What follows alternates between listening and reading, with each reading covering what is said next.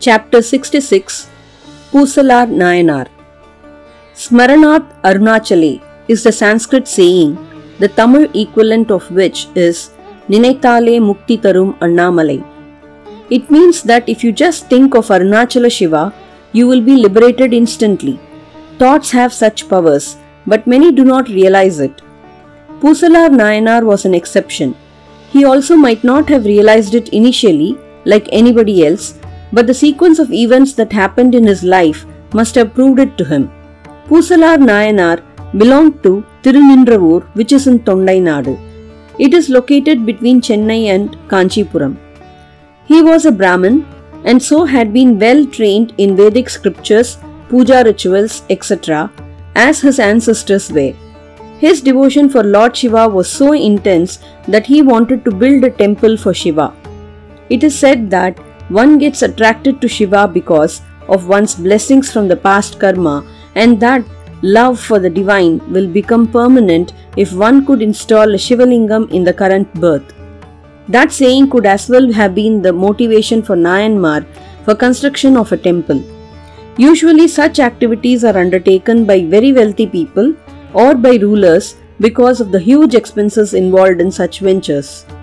Pusalar tried all methods and knocked at all doors for donations and help, but the response was very meager. In course of time, it became obvious to him that physical construction of a temple was beyond his abilities. But his desire to build a temple was so intense that it dawned on him that no physical help would really be needed to put up a temple in his mind. Having come to that conclusion, on an auspicious day, he started notionally with the Bhumi Puja, laid foundations, raised enclosures for the various god icons to be installed, got the icons neatly sculpted, finished with their respective roofs, organized pillared halls for different functions and rituals, constructed gopurams over various entrances, plastered the walls all around, then dug temple tanks, etc., as required for any proper temple.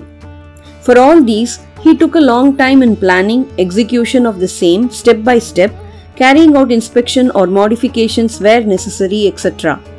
Finally, one day, his temple was completed. Then, he fixed an auspicious date and time for performance of the consecration ceremony so that the icons could be properly installed, gopurams might be fitted with metal kalasams before regular pujas could be carried on a regular basis. Deciding thus, he went about the arrangements in his mind for collecting the various materials such as herbals, firewoods, bricks, enclosures for performance of different homas and yajnas, thus organizing the yaga salai and the priests for performing the rituals and to chant Vedic mantras, etc. The date for the consecration known as Kumbhabhishekam was fast approaching. Meanwhile, in another place, actual construction of a big temple was going on.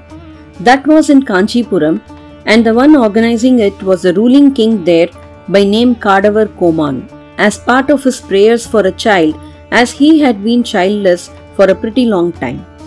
Being a project of the royals, one can imagine how the temple would have been embellished with chosen materials carried out by ace experts in the field of architecture, etc., and finished in grandeur style and with splendorous appearance. It so happened that Kumbhabhishekam for that mammoth temple and the one in the imagination of Pusalar Nayanar coincided on a single date and timing. Both these temple promoters were not aware of each other's program, and so there was a clash. When any homa, yajna, kumbhabhishekam, or even a simple ritual is performed, as long as it is performed with utmost sincerity and seriousness, the respective god invoked on that occasion will certainly be present in some form or another to receive the token offered by the performers of the holy rituals and to bless all those responsible for the project and the participants of the event. With the clash of dates, Shiva had a problem of where he should present himself. Though, as an omnipresent, he could have been in both the places, Shiva preferred to respond like a mortal so that the greatness of Pusalar Nayanar could be brought to the attention of the public through his act. On the night before the day of Kumbhabhishekam, Shiva appeared in the dream of the king.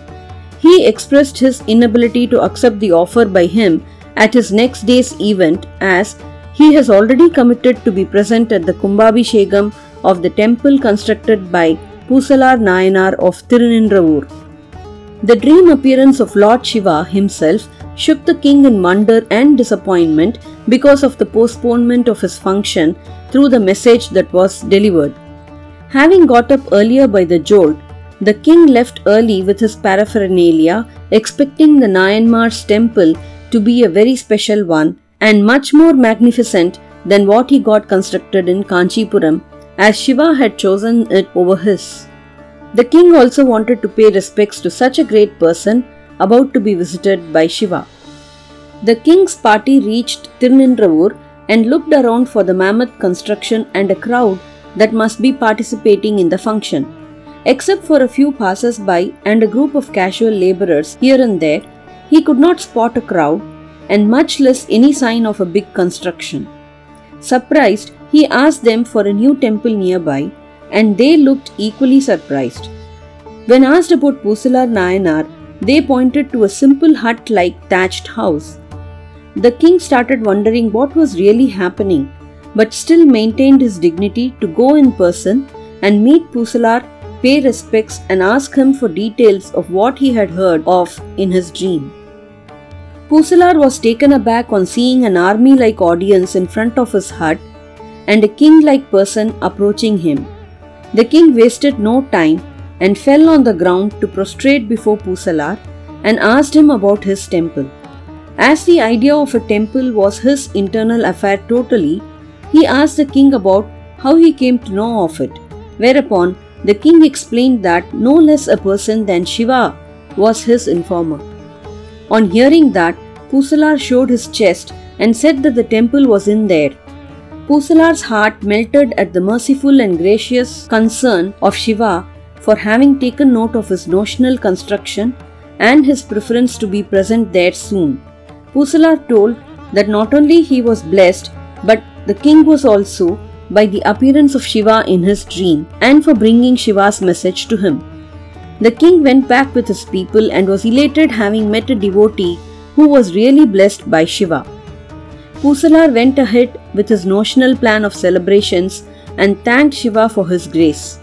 The king arranged for his temple function shortly afterwards and later on was blessed to have children. Both reached Kailash after a long and fruitful stay on earth. Nayanar's Guru Puja Day, Aipasi Anusham, October November.